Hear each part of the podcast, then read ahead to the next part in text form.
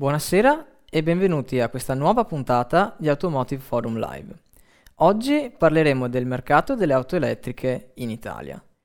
Per farlo uter- utilizzeremo l'indice Quintegia BEV Italy Progress Index giunto alla sua terza edizione e in particolare oggi vedremo i dati sul terzo trimestre 2022, ovvero i mesi tra giugno e settembre.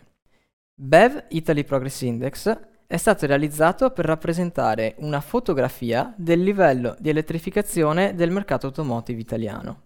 Non solo, è stato realizzato per essere semplice e da funzionare come punto di partenza per poi approfondire le varie tematiche.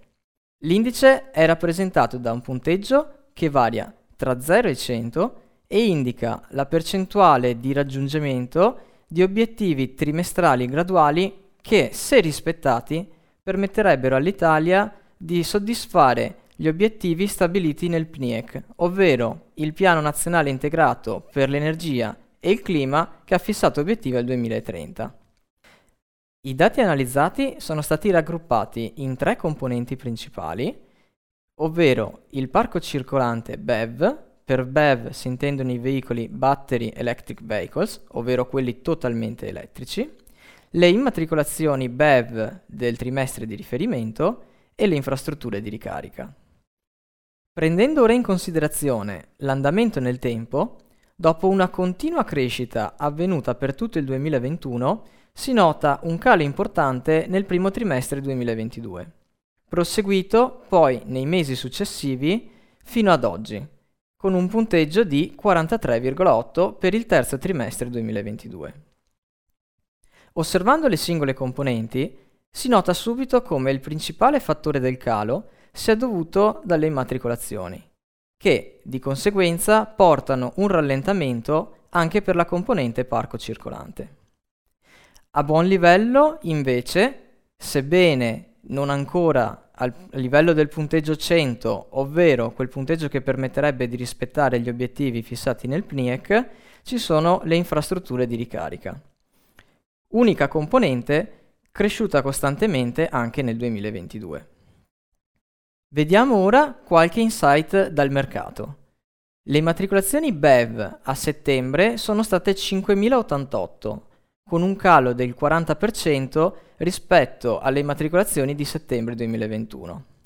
Questo ha portato ad ottenere un parco circolante totale, sempre di veicoli interamente elettrici, di circa 158.000.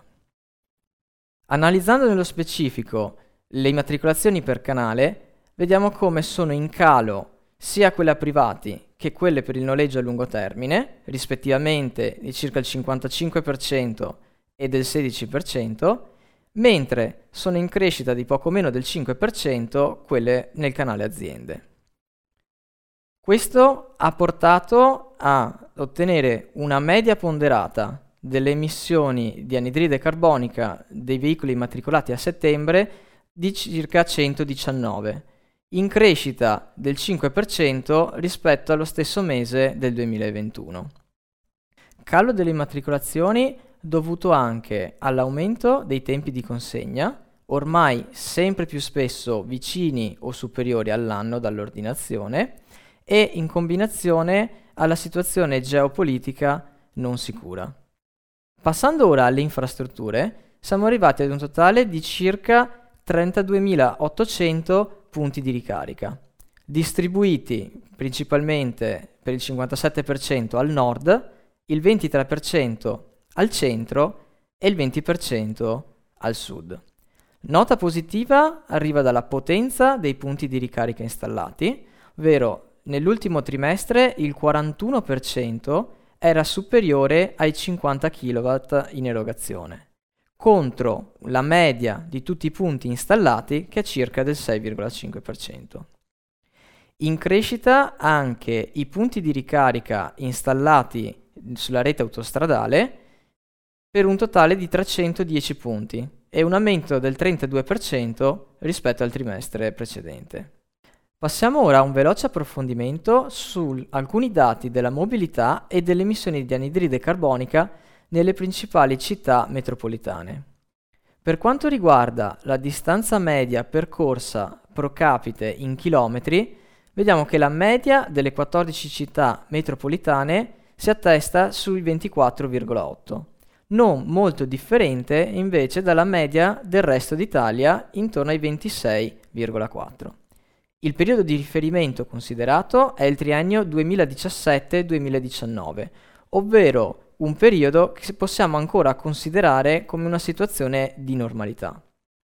Passando alle emissioni di anidride carbonica esclusivamente derivate dal settore dei trasporti, vediamo come a Milano influiscano per il 38% e di questa percentuale il 59% deriva esclusivamente dalle autovetture. Per Roma il dato è del 31% e il 69% deriva dalle autovetture e per Palermo, una città che comprende meno poli industriali, il dato è del 49%, con addirittura il 76% derivante dalle autovetture. Entrambe queste componenti, mobilità ed emissioni, combaciano bene con l'introduzione delle auto elettriche. Sebbene queste non garantiscano ancora lunghe perpor- percorrenze, rispettano comunque le esigenze della maggior parte delle persone, poiché la distanza percorsa giornalmente è ancora molto bassa. Per le emissioni, invece, una maggiore penetrazione delle auto elettriche porterebbero a una forte diminuzione e quindi a una maggiore pulizia dell'aria nelle città. Vediamo ora un'analisi, sempre grazie all'indice BEV Italy Progress Index per regione. Abbiamo raccolto per ogni componente la regione con il punteggio più alto, quella con il punteggio più basso, la media delle regioni italiane e anche la regione con un trend crescente maggiore. Partendo dal parco circolante, abbiamo al primo posto il Trentino con un punteggio di 100, all'ultimo posto la Calabria con un punteggio di 10,9, per una media delle regioni italiane fissata al 47,9 e la regione con un trend crescente maggiore è la Campania con un più 12%. Per quanto riguarda le immatricolazioni, invece al primo posto la Valle d'Aosta, sempre con un punteggio di 100, e all'ultimo il Molise con 5,9. In questo caso la media delle regioni è a 30,4 e vediamo come la regione con una crescita maggiore, o in questo caso dovremmo dire una decrescita minore, è il Lazio che fissa un meno 30%.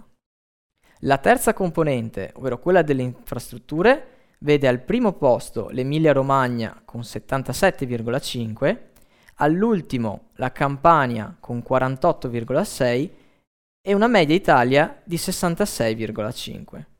La regione con il trend crescente mino- maggiore è proprio la Campania col 21%. Per quello che riguarda invece l'indice nella sua totalità, la regione col punteggio più alto è il Trentino con 93,6 con il punteggio più basso la Calabria con 20,4 per una media delle regioni di 40,5. La regione con il trend maggiore, crescente, è la Campania con più 4%. Ho concluso questa breve analisi del mercato delle auto elettriche in Italia. La prossima edizione di BEV Italy Progress Index uscirà a gennaio 2023 e prenderà in considerazione i dati del quarto trimestre 2022. Nel frattempo continueremo a tenere monitorati tutte queste componenti per aggiornarvi. Vi ringrazio per l'attenzione e vi auguro una buona continuazione di Automotive Forum Live.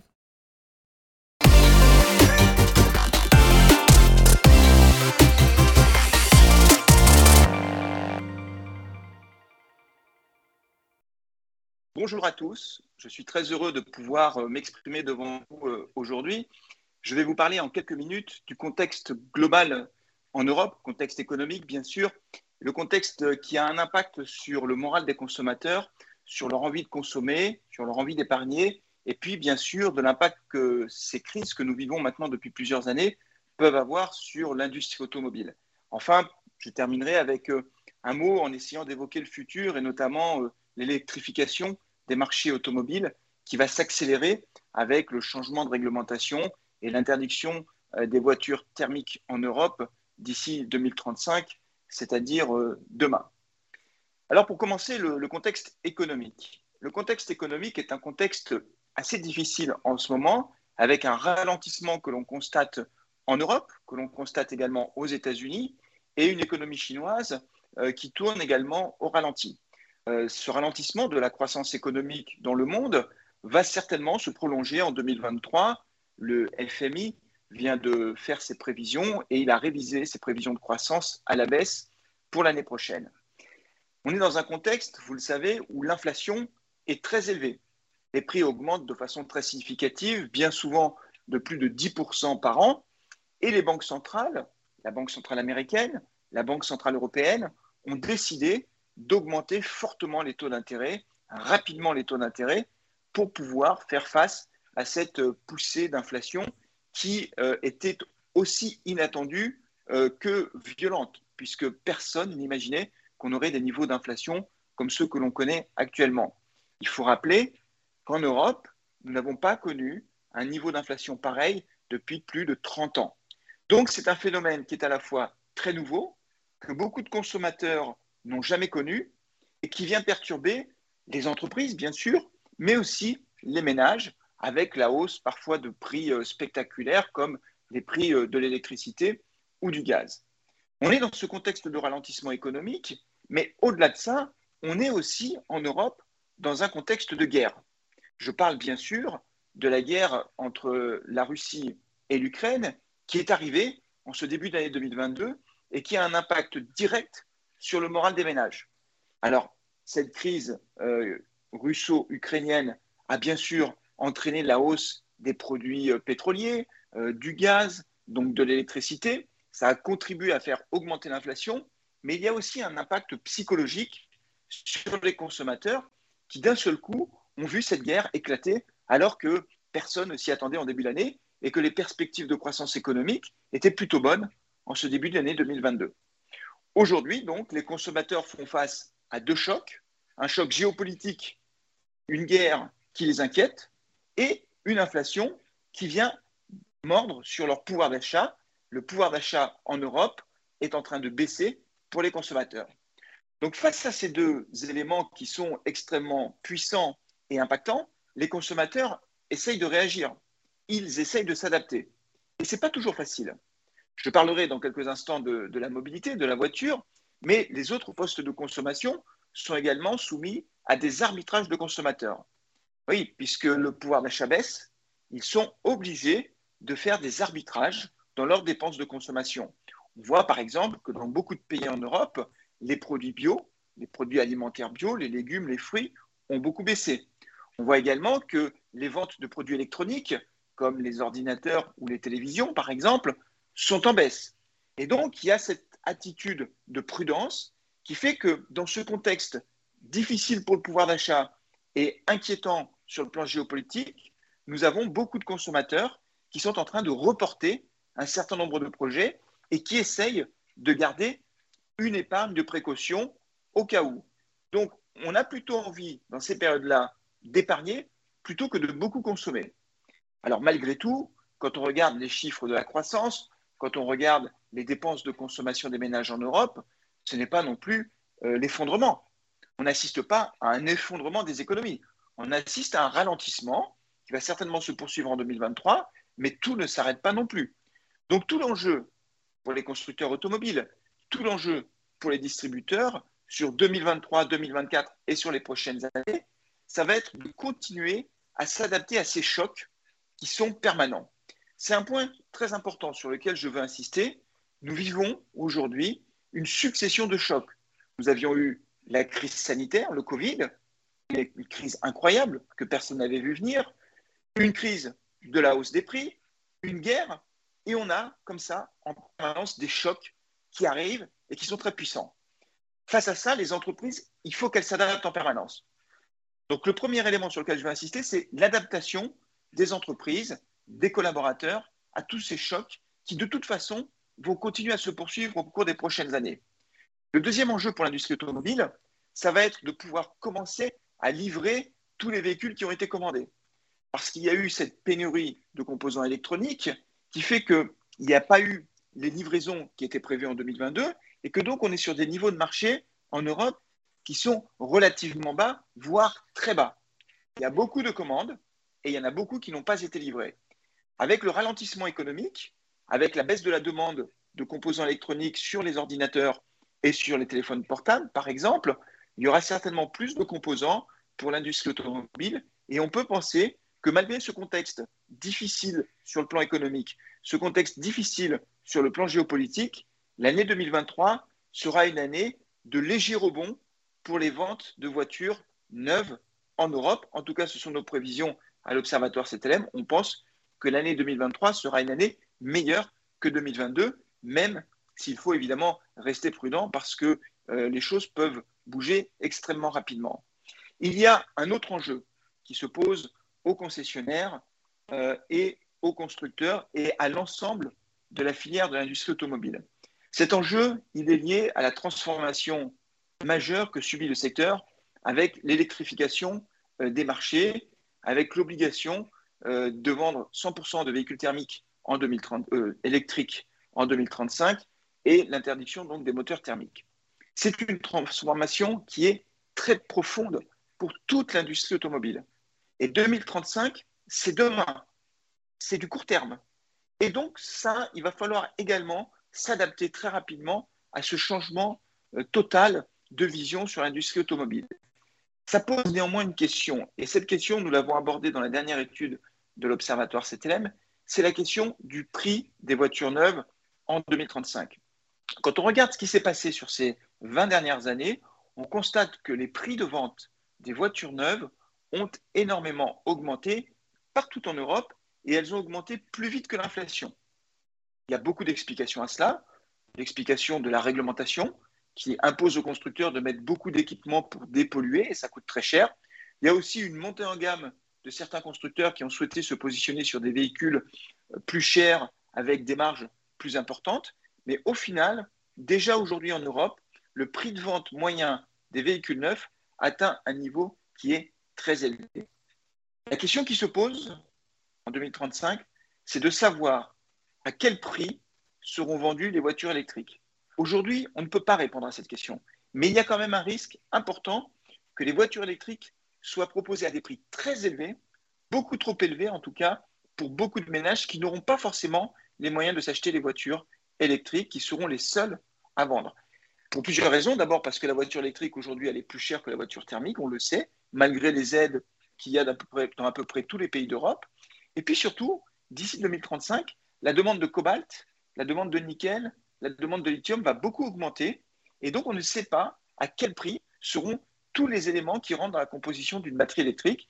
Donc, c'est très difficile de savoir si la voiture électrique en 2035 sera abordable pour les ménages, si les ménages pourront se les offrir. C'est une question qui se pose et elle est importante parce que si les ménages ne peuvent pas s'acheter ces voitures ou si c'est très difficile pour eux, alors qu'on leur interdit dans beaucoup de villes de circuler avec des voitures diesel ou essence, alors là, effectivement, il se pose quand même une question sociale et économique qui est importante.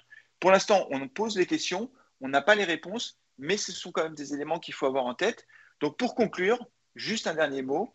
L'industrie automobile a toujours su, depuis 100 ans, s'adapter à tous les chocs qu'elle a pu subir. Elle a toujours su s'adapter à tous les changements de réglementation qu'il y a eu. Je suis sûr qu'elle arrivera à s'adapter encore au cours des 15-20 prochaines années aux changements majeurs qui arrivent. Mais les pouvoirs publics doivent aussi faire attention à ce que la voiture ne devienne pas un objet de luxe que peu de gens peuvent s'offrir. En tout cas, c'est un point sur lequel nous attirons l'attention de tout le monde. Merci de votre attention.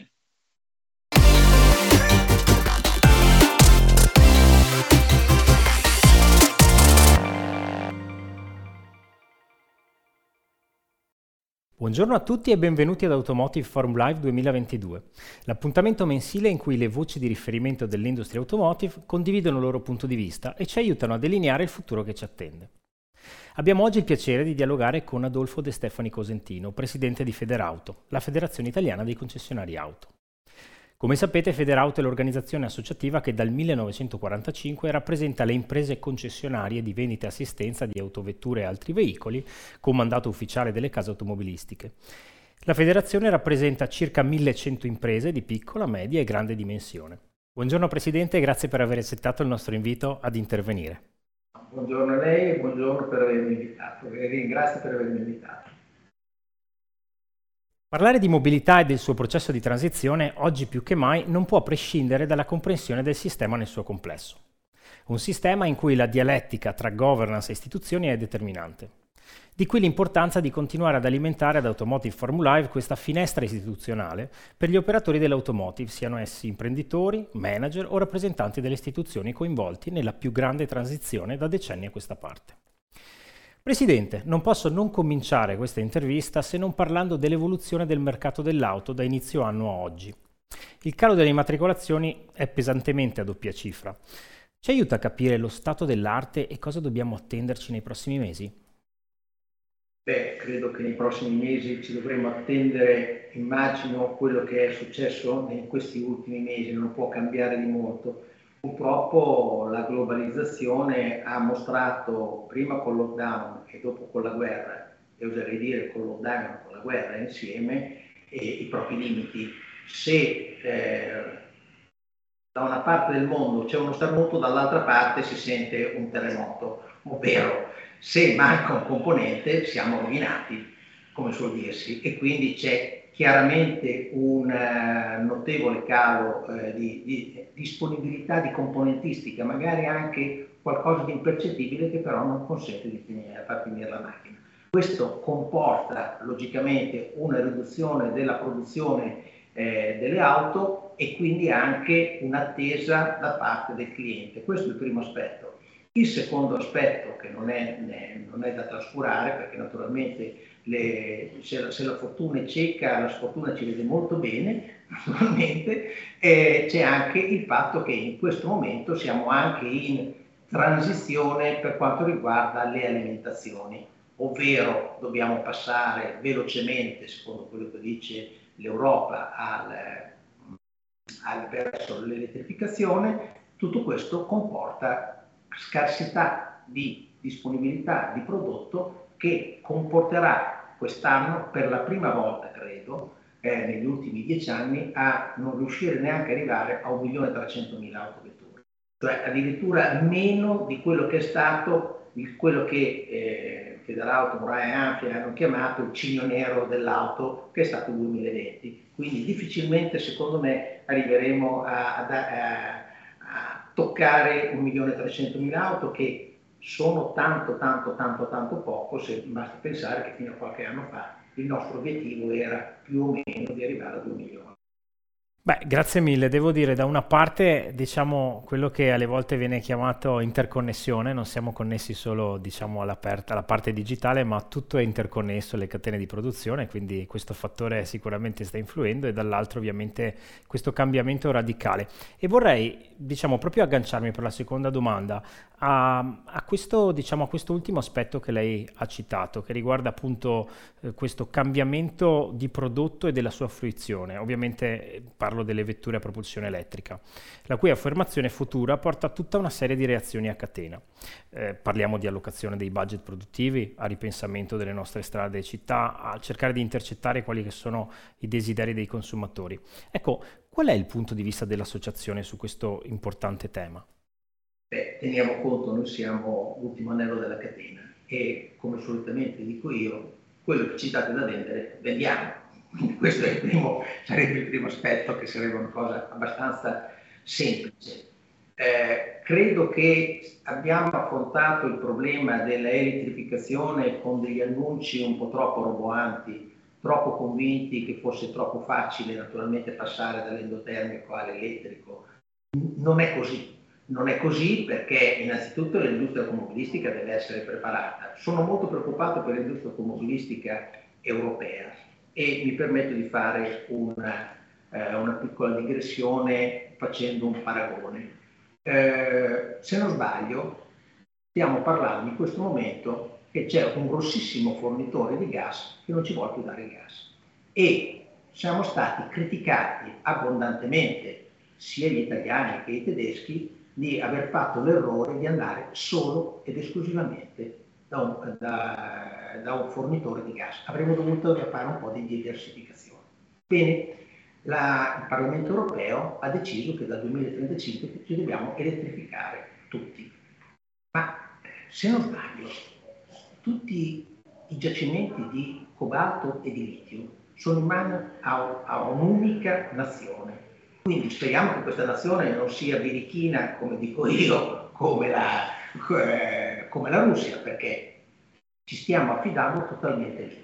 E su questo io credo che l'industria automobilistica europea, che fondamentalmente è sempre stato l'anima, il cuore dell'automobile, perché naturalmente qui è nata l'automobile e qui l'abbiamo sviluppata e qui in modo particolare poi l'abbiamo sviluppata anche per quanto riguarda il diesel, eh, credo che l'industria automobilistica europea abbia voluto cavalcare un'onda ecologica un po' troppo veloce e non abbia voluto invece parlare della neutralizzazione del, del tipo di, di, motorizzazione, perché non è poi detto che si possa non inquinare solo andando elettrico. Forse potremmo andare più avanti. Vedo che c'è un piccolo ripensamento, io sono pienamente convinto, ma questa è una mia eh, opinione personale, che l'obiettivo 2035 sia un obiettivo che sfidante, particolarmente sfidante, eh, per il quale neanche i nostri governanti sono convinti che, che possa essere rispettato.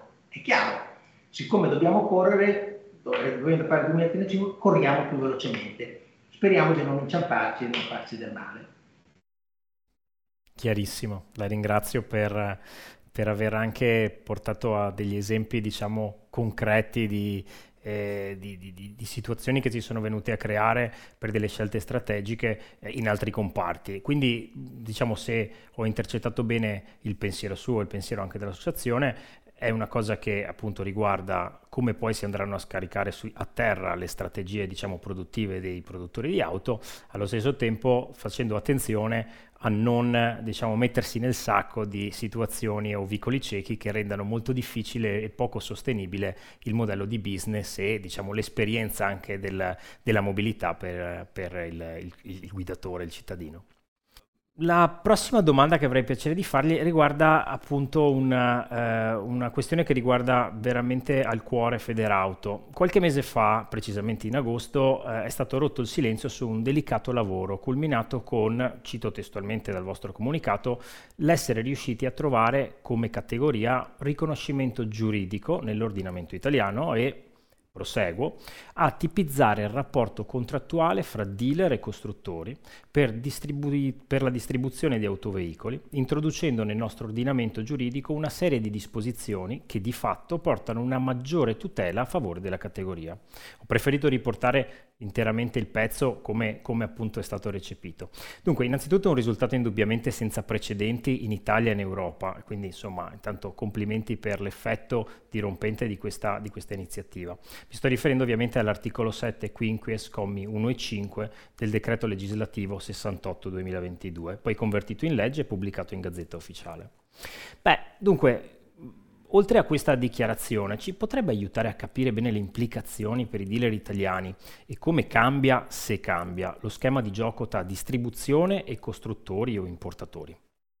Eh, allora, siccome parlare di meriti e di impegno, eccetera, eccetera, bisogna dare merito anche a Quintegia, perché tutto nasce proprio al Dealer Day quando noi, al ministro Giorgetti, avevamo chiesto una legge che tutelasse maggiormente il distributore ovvero il concessionario. Perché? Perché per quanto il concessionario possa essere grande è sempre una formica rispetto alle multinazionali e quindi c'è un rapporto squilibrato di forze e di poteri tra l'uno e l'altro. Questo fondamentalmente era questo, quello che chiedevamo e dal testo della legge si può chiaramente vedere che si è preso atto del fatto che eh, ci sia uno squilibrio fra il distributore e il produttore, il distributore chiamiamo, e, e il, la, la casa automobilistica, tale per cui naturalmente bisogna un attimo riequilibrarlo. E credo che mentre molti si sono concentrati sull'aspetto che questa legge parla, peraltro la legge è la 108, pubblicata sulla Gazzetta Ufficiale del 5 di agosto, è entrata in funzione il 6, quindi è entrata in vigore il 6 di agosto e come giustamente diceva lei è l'articolo 7 quinquex che è un emendamento che abbiamo fatto aggiungere eh, in sede di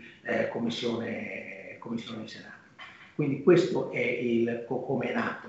È logico che ci siamo mossi un po' sotto traccia, siamo mossi sotto traccia perché può darsi che se questa legge può essere utile per i concessionari, magari potrebbe non essere utile, eh, gradita da un'altra parte. Eh, lascio immaginare non è certo il consumatore.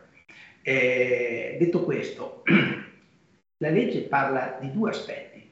Primo, il contratto deve avere una durata minima e se tu vuoi interrompere prima il contratto, quindi anche quelli a tempo indeterminato, se ben chiaro, devi pagare al concessionario quello che manca negli ammortamenti che tu gli hai imposto di fare per quanto riguarda i tuoi standard. Peraltro questo non è, non siamo unici in Europa, perché già in, eh, in Austria questo accade e quindi questo era una cosa che già il mio predecessore, quello che che è stato presidente prima di me, aveva cercato di perseguire, quindi non è una cosa nuova, oserei dire. La novità è che ci siamo riusciti. Questa sì è una novità. L'altro, l'altro aspetto è devi riconoscere il avvenimento, cioè che cosa significa? Significa che il lavoro che ha fatto in zona il concessionario per tenere alto il brand, per tenere alto l'immagine, naturalmente deve essere riconosciuto, non, essere, non possiamo essere buttati via, mi scusi il termine, come una scappa vecchia. Ecco, questo è il primo, il primo aspetto. Ma l'altro aspetto che forse è più importante, e in questo momento sarebbe il caso che tutte le associazioni di marca che vanno a discutere i nuovi contratti ne prendessero, eh, ne prendessero eh, visione e soprattutto ne comprendessero il valore, è dato dal fatto che io, casa automobilistica, che ti dico devi modificare il tuo modello di business in questo modo, in questa maniera, guarda in questo modo, in questa maniera tu riceverai, avrai questi costi in più, questi ricavi in più e questo margine in più o in meno. Questo è quello che dovrebbe dimostrare la casa automobilistica. Questa è una cosa molto importante Federauto è vicino a tutte le associazioni di marca perché noi non andiamo a discutere certo con le case automobilistiche, le case automobilistiche devono discutere con i propri rappresentanti, noi non possiamo conoscere l'analisi la specifica di ogni singolo prodotto, per carità. Però le associazioni di marca su questo potrebbero naturalmente appoggiarsi, quindi credo che sia questi vari aspetti, mh, è un primo passo? Certamente sì, L'importante è che siamo, come dicevo, siamo stati riconosciuti come una parte meno forte, chiamiamolo così, e naturalmente un po' più protetti. Io dico sempre che una volta eravamo 5.000 concessionari, 10 anni fa 2.700, adesso siamo 1.200, se non viene qualcuno a proteggere il panda, prima o poi il panda sparirà. Chiarissimo, chiarissimo, quindi sempre un, un messaggio di, eh, di, comunione di intenti da un certo punto di vista, di fare squadra, di fare gruppo appunto eh, dal punto di vista associativo. E sicuramente mi sembra di capire, Presidente, mi corregga se sbaglio, anche di avere sempre un'attitudine aperta al dialogo, non solo con gli interlocutori che fanno parte dell'associazione, ma anche all'esterno, chiedendo e dando chiarezza, quindi per riuscire a rendere questo questa industria meravigliosa e questo, questo, comparto che ha sempre dato enormi soddisfazioni, ha dato mobilità al paese, diciamolo da, da sempre, al paese e al mondo, eh, sostenibile e e con, con, una continua prosperità per, per gli anni a venire. Siamo arrivati alla conclusione di questo dialogo, non mi resta che ringraziare una volta di più il presidente Adolfo De Stefani Cosentino per il suo intervento in veste di presidente di Federauto e augurare a tutti i presenti buon lavoro. Grazie.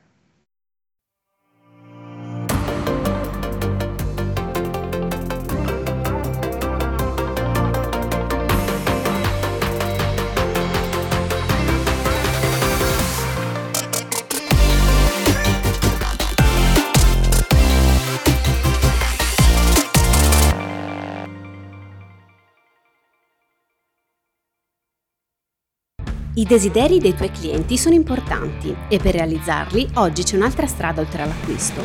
Leasing Findomestic, flessibile, rapido e semplice, su misura per i tuoi clienti privati e imprese. E alla fine del contratto i tuoi clienti potranno scegliere se restituire o riscattare l'auto alle condizioni concordate. Messaggio pubblicitario con finalità promozionale. Per tutte le condizioni economiche e contrattuali, info su findomestic.it. Salvo approvazione Findomestic Banca SPA. Le assicurazioni di garanzia offrono a voi e ai vostri clienti una sicurezza finanziaria. Con quasi 50 anni di esperienza sul mercato, Car Guarantee è uno dei maggiori specialisti in fatto di garanzie in Europa. Escargo, la frontiera della logistica moderna. Professionisti qualificati, un network di 160 strutture su territorio nazionale, strumenti tecnologici in grado di connettere piattaforme e bisarche, officine e carrozzerie.